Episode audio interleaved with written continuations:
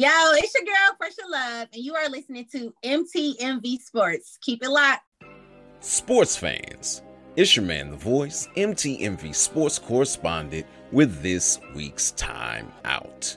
This is where we take a step back and assess the game of life, looking to God for strategies to bring us true success. This week's thought speed kills.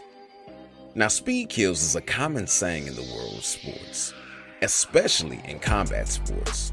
Generally, a speedy fighter is so quick that their opponent, even though they may be a heavier puncher, can't catch them. Another way it's used in fighting is that one fighter throws strikes so swiftly that the opponent gets overwhelmed or caught off guard.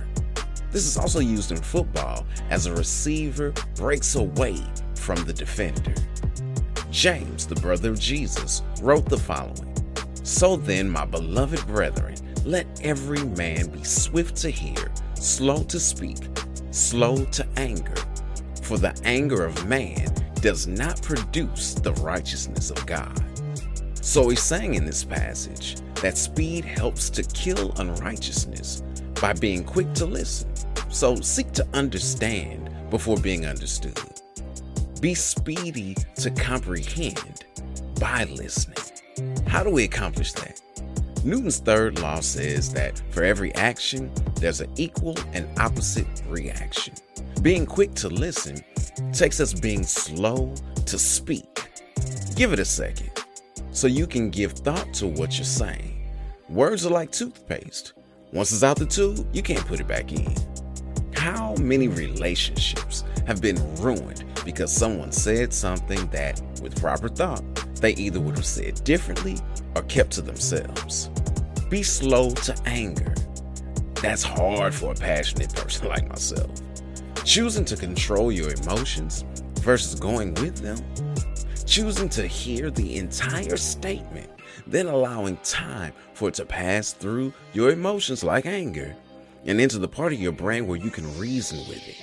This is what we need to do because anger hijacks your brain.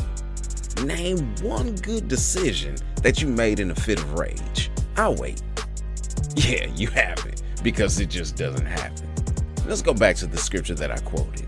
Man's anger does not produce God's righteousness.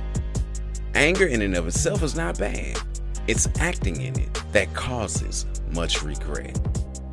So here's the play.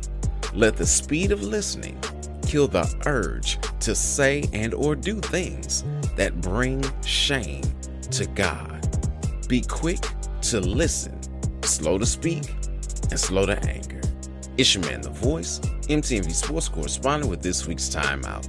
All right, time to get back in the game of life. Until next week, ready, break.